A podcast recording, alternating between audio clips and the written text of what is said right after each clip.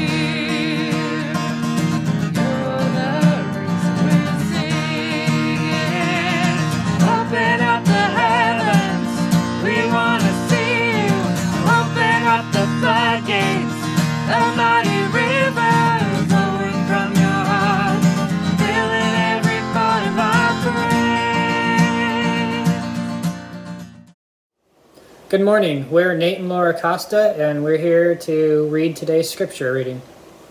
This is Matthew 22, verses 1 through 14. Once more, Jesus spoke to them in parables, saying, The kingdom of heaven may be compared to a king who gave a wedding banquet to his son. He sent his slaves to call those who had been invited to the wedding banquet, but they would not come. Again, he sent other slaves, saying, Tell those who have been invited, Look, I have prepared my dinner. My oxen and my fat calves have been slaughtered, and everything is ready. Come to the wedding banquet. But they made light of it and went away, one to his farm, another to his business, while the rest seized his slaves, mistreated them, and killed them. The king was enraged. He sent his troops, destroyed those murderers, and burned their city. Then he said to his slaves, The wedding is ready, but those invited were not worthy. Go therefore into the main streets, invite everyone you find to the wedding banquet. Those slaves went out into the streets and gathered all whom they found, both good and bad, so the wedding hall was filled with guests. But when the king came in to see the guests, he noticed a man there who was not wearing a wedding robe. Then he said to him, Friend, how did you get in here without a wedding robe? And he was speechless. Then the king said to the attendees, Bind him hand and foot, and throw him into the outer darkness, where there will be weeping and gnashing of teeth. For many are called, but few are chosen. The word of God for the people of God. Thanks, be, to God. No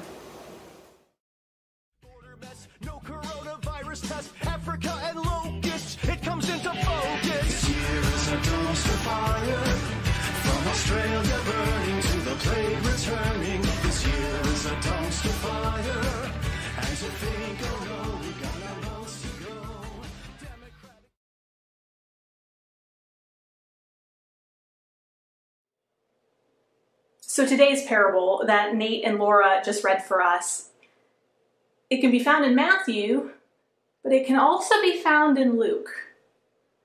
And, and here's the thing if Matthew and Luke both had churches in Alexandria, Virginia, I would choose to go to Luke's church every single time. I don't know about you, but every time I visit Matthew's church, I sit kind of nervously near the door. Things are so clear cut for Matthew. In his world, you are either a sheep or a goat. You are either wheat or weeds. You are either the, the foolish maiden or the wise maiden. And if you dare pretend for just a second that you are one when you're actually the other, Matthew's always ready to catch you in that and say, Woe, woe to you, you hypocrite, you wolf in sheep's clothing, you, you splinter picker with your own loggy eye. And I give you three guesses where Matthew says your kind of hypocrites are headed when the kingdom comes. Matthew is what we call a fire and brimstone preacher. He gets really excited about hell, which he conceives as this burning trash dump where a lot of sorry hypocrites are going to grind their teeth for all eternity. By contrast, Luke does mention the dump like once, so maybe there's something to it, but but Matthew can't seem to get enough of it. Over and over and over again, Matthew puts hell in Jesus' mouth, filling the fiery furnace with sinners of every kind, evildoers and unfaithful stewards and wicked servants, and at least one poor guy who we'll get to next week who was so afraid of his master that he did not have the nerve to invest a single talent in the financial market. And I'm not saying that Jesus didn't say these things. I'm not. I'm just saying that Matthew sure seems to enjoy reporting them. He's, he, he sure seems to enjoy reporting them in this way. The, the same way he seems to enjoy telling the parable of the wedding banquet. Did you hear it today? Did you hear it as Nate and Laura read? Y'all, the first part of this is bad enough. The king invites the A list to his son's wedding, but they don't show up. And so the king sends his slaves to go, go fetch these people.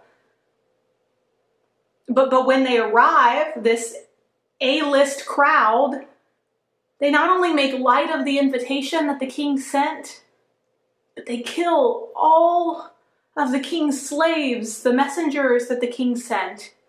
They wipe them out which so enrages the king. It makes him so mad that he puts the roast ox and the fatted calf his chefs have been preparing back in the oven while he rallies his troops to go and kill all of those A list people, burning their city to the ground. And that's, that's bad enough, right? But then he sends more of his servants to bring in the B list crowd now, which also includes some people in the C and the D and the F list crowd, most of whom were just checking their email or changing the oil in their pickup trucks or just sleeping in the bushes until the shelter opened. When they were remarkably summoned to the king's banquet. And they think, I must have I must have won the lottery. And so they go. And you know what happens? The king notices that one of them, one, is not dressed appropriately for this banquet and acts as if this is some kind of big surprise. This isn't the A list crowd. And, and when the guy has nothing to say for himself, the king orders him bound hand and foot, and thrown into the outer darkness, where there will be weeping and gnashing of teeth. Like, can we go back to Luke's church, please? No, we can't. Not today. Today we are in Matthew's church.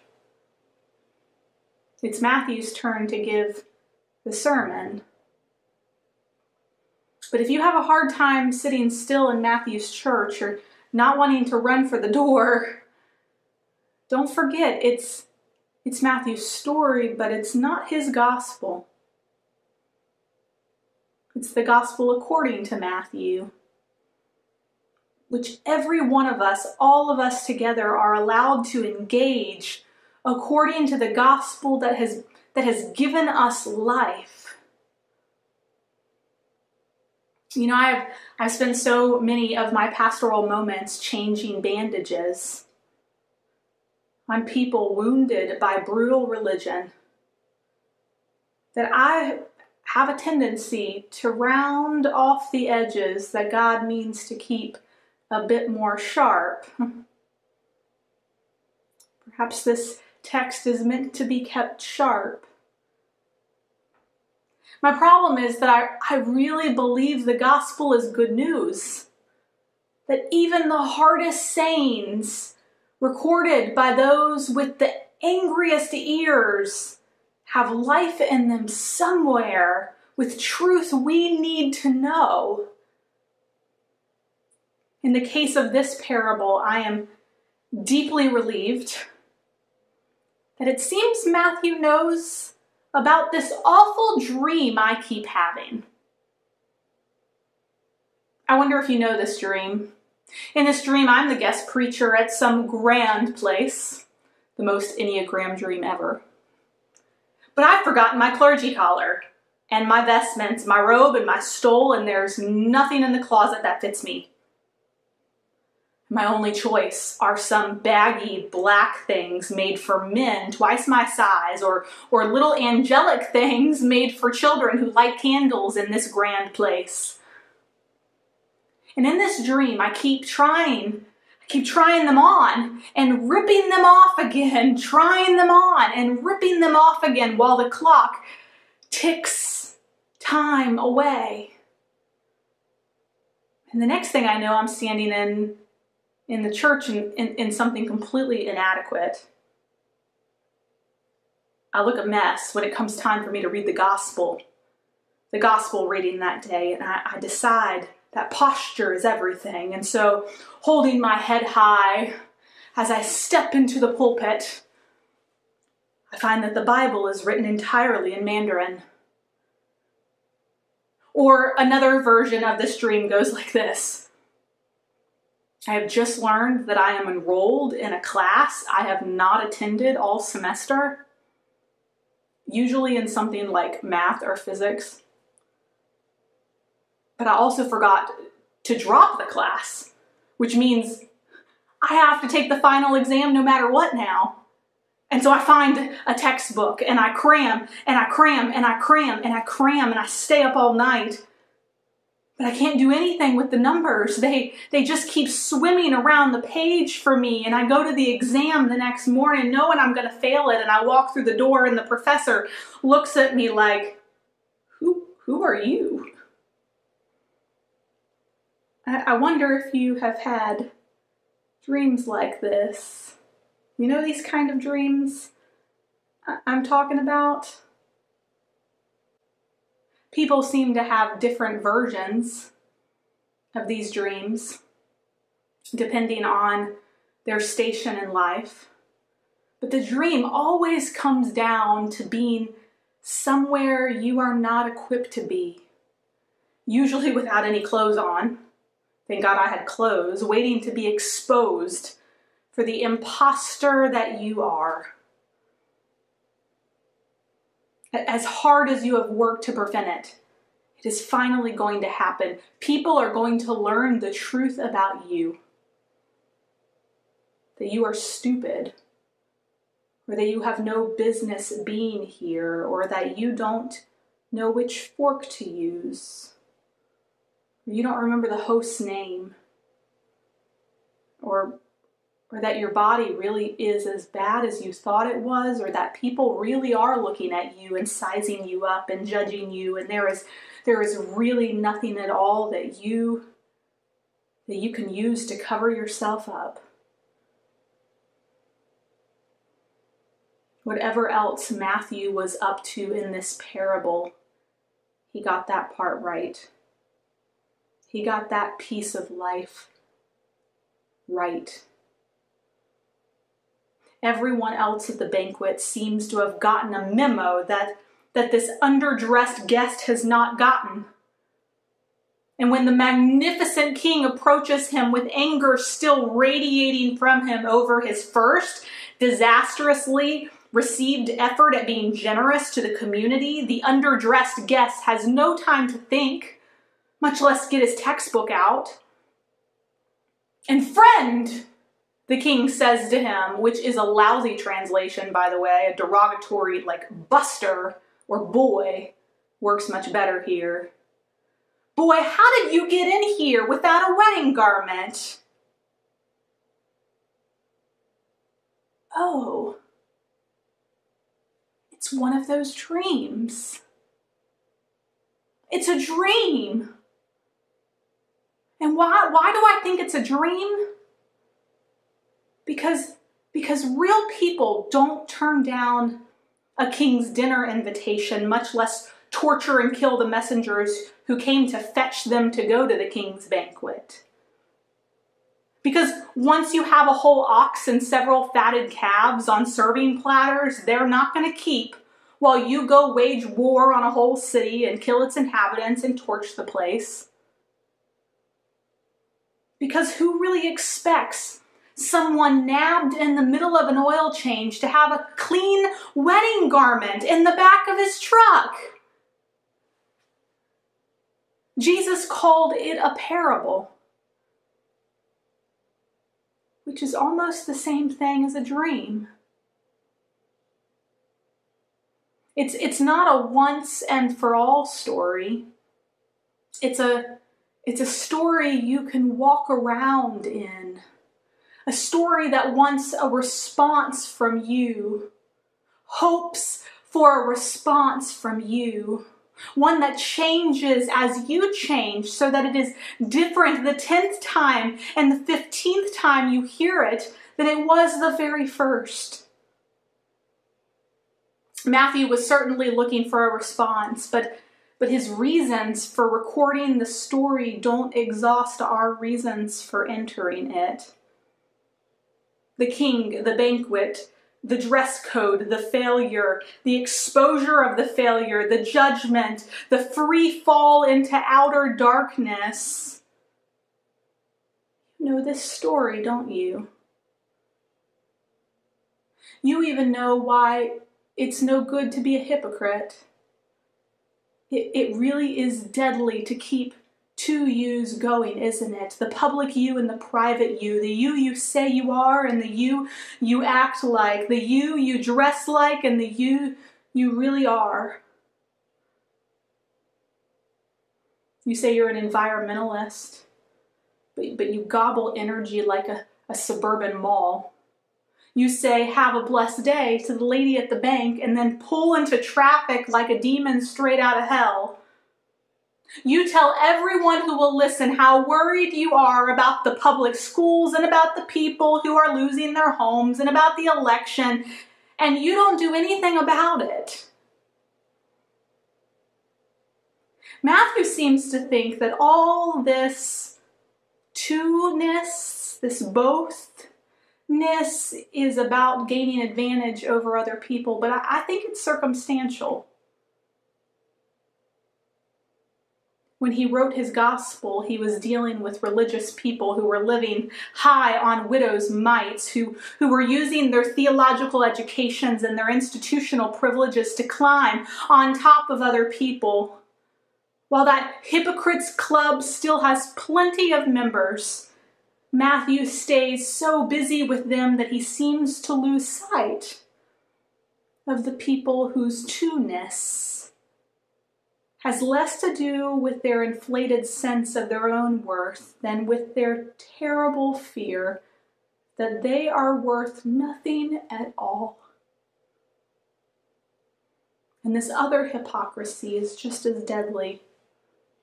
You look all pulled together, but you are really a wreck. You make, you make a good salary, but your heart is on welfare. Sure, you can speak three languages and you have a college degree and you know which fork to use. And still, still you keep waiting for someone to come and grab you and confront you and ask you how you got into this banquet. The truth is that you're, you're scared of the outer darkness. But, but it's no surprise, really, because it's where you always feared you belonged. Based on personal experience, friends, I would have to say that the only thing worse than the two-ness, the imposter syndrome, is waiting for someone to find out about it. The only thing worse than showing up in your dream with the wrong clothes on or no clothes on at all is waiting for someone to notice you. And then someone does.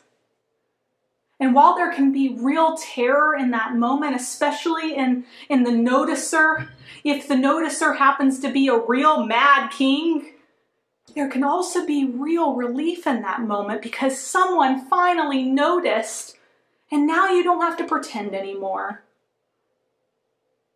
Someone was not fooled by your pretense. Someone has reached past the two yous to tap the real you on the shoulder. And even if he calls you Buster or Boy, the gig is up. Here's the good news, friends. God's kingdom, as as this parable makes clear, has no room for double lives, for two-ness. It will always bring it to light. But here's also the good news. When the impostor in us and others is exposed for what it is, our wholeness is a real possibility, perhaps for the very first time in our lives because someone has paid attention to us, to me, to you long enough to notice what it was what it was about us that didn't fit. Someone who has decided not to let me pass this time, who has the real nerve to walk right up to me and say, Which one's the lie? This isn't a Halloween party. Take off your mask. And once that's happened, we all have this chance to be made new. When this, when this dream comes back, we're, we're going to play it differently, right? Because we can now. And when the king approaches you next time, you're gonna you're gonna let him know you got the point. When I was in undergrad, I took this elective film class where every other Tuesday night, about nine of us would just sit in a dark auditorium watching deep and, and sometimes really disturbing films together.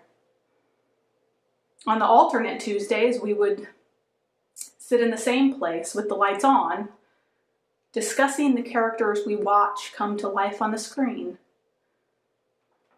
Most of the time, we know more about them than they know about, about themselves. The high strung, real estate agent who can't see how brittle all of her striving has made her. But we can see it. The man with testosterone poisoning who can't see how much he misses his, his dead mother. But we can see it. One Tuesday, we were sitting there talking about these characters who are so dense when someone in the class pointed out that these characters don't have the luxury of of watching themselves in these movies like we do. These characters are in the movie where they are so busy with their own dramas that they don't have much opening to think about their parts. They just keep playing their roles saying things they don't really mean, doing things they never intended, hurting people they want to be near to. When their lives change, if their lives change, it's because someone gets really close to them to tell them what they can't see about themselves, that they are even worse than they feared, or that they are lovelier than they ever imagined, or that their story does not have to turn out the same way every time they can break the cycle. And since the characters are all different, so are the revelations that change their lives. There is no one sized truth that fits all, except that the keys to their prison, their prisons are usually in other people's pockets. And they're looking for someone to stop and look and say, the act is up. And when that happens, it opens the door to their salvation. Someone got close enough to see their past, their two-ness, and call them out on it so they can become whole. I don't remember who in that class said this, but whoever it was, we got what they were saying immediately. We got that we could not see ourselves any better than those people on the screen could see themselves. The question was who was watching our movies carefully enough to tell us what they saw? Who, in a room full of people who could see exactly how we were dressed, would have the nerve to come up to us and say, How did you get in here? Or perhaps, who would ask us, Friend, didn't you see the garment with your name on it? That is the God I know. The God who walks up to me in all of my two-ness, in my imposter syndrome, in all the ways I can't see myself, walks up to me and doesn't say, What the heck are you doing here? But says, Friend, don't you see the garment that was yours to put on? Don't you see who I've called you to be? I offer this to you in the name of God the Father, in the name of Christ his Son, in the name of the Holy Spirit. Amen. Amen. I invite you now into a time of prayer with me. Um, let us go to God with our prayers. The Lord be with you. Let us pray. God, we sit down at your banquet table today. So many of us wondering how we got here. Thank you, God, for inviting us to the table. How wide your welcome is for us.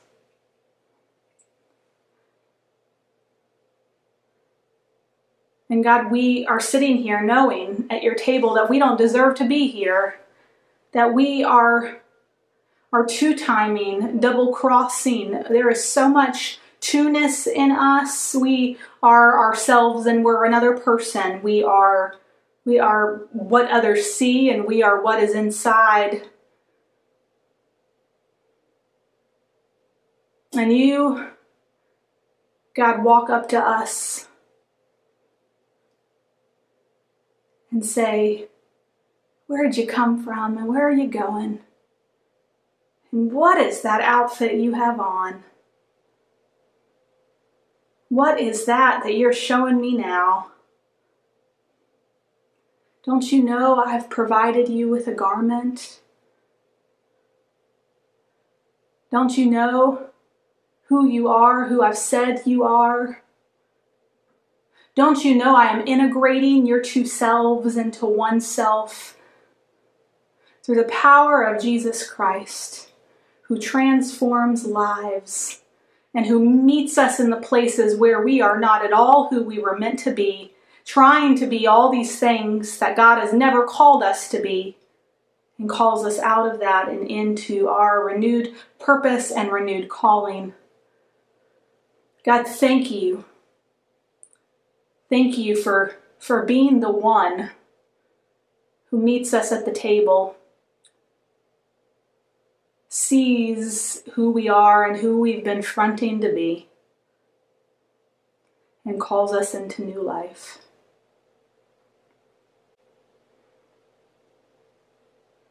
God, I recognize that there are people here today with us in worship who don't know who they are, who are so used to living this double who people see and who I don't want them to see, and they don't even know who they are in the inside, and they don't know how they created this facade on the outside, and and it's a terrible, terrible cycle that is deadly, God. I pray, God, that you would call them out of that and into your newness of life today. Integrate, God, our inside self, integrate our soul with the with the person that we walk and talk like in the world. For Jesus taught us to pray a prayer that was all about getting rid of this imposter that likes to crop up out of us and getting down to the real meat of things, the meat of who we are and who you've called us to be. Jesus taught us to pray, saying, Our Father who art in heaven, hallowed be thy name. Thy kingdom come, thy will be done on earth as it is in heaven. Give us this day our daily bread, and forgive us our trespasses as we forgive those who trespass against us. And lead us not into temptation, but deliver us from evil. For thine is the kingdom, and the power, and the glory forever. Amen. Amen. There is peace at the table of the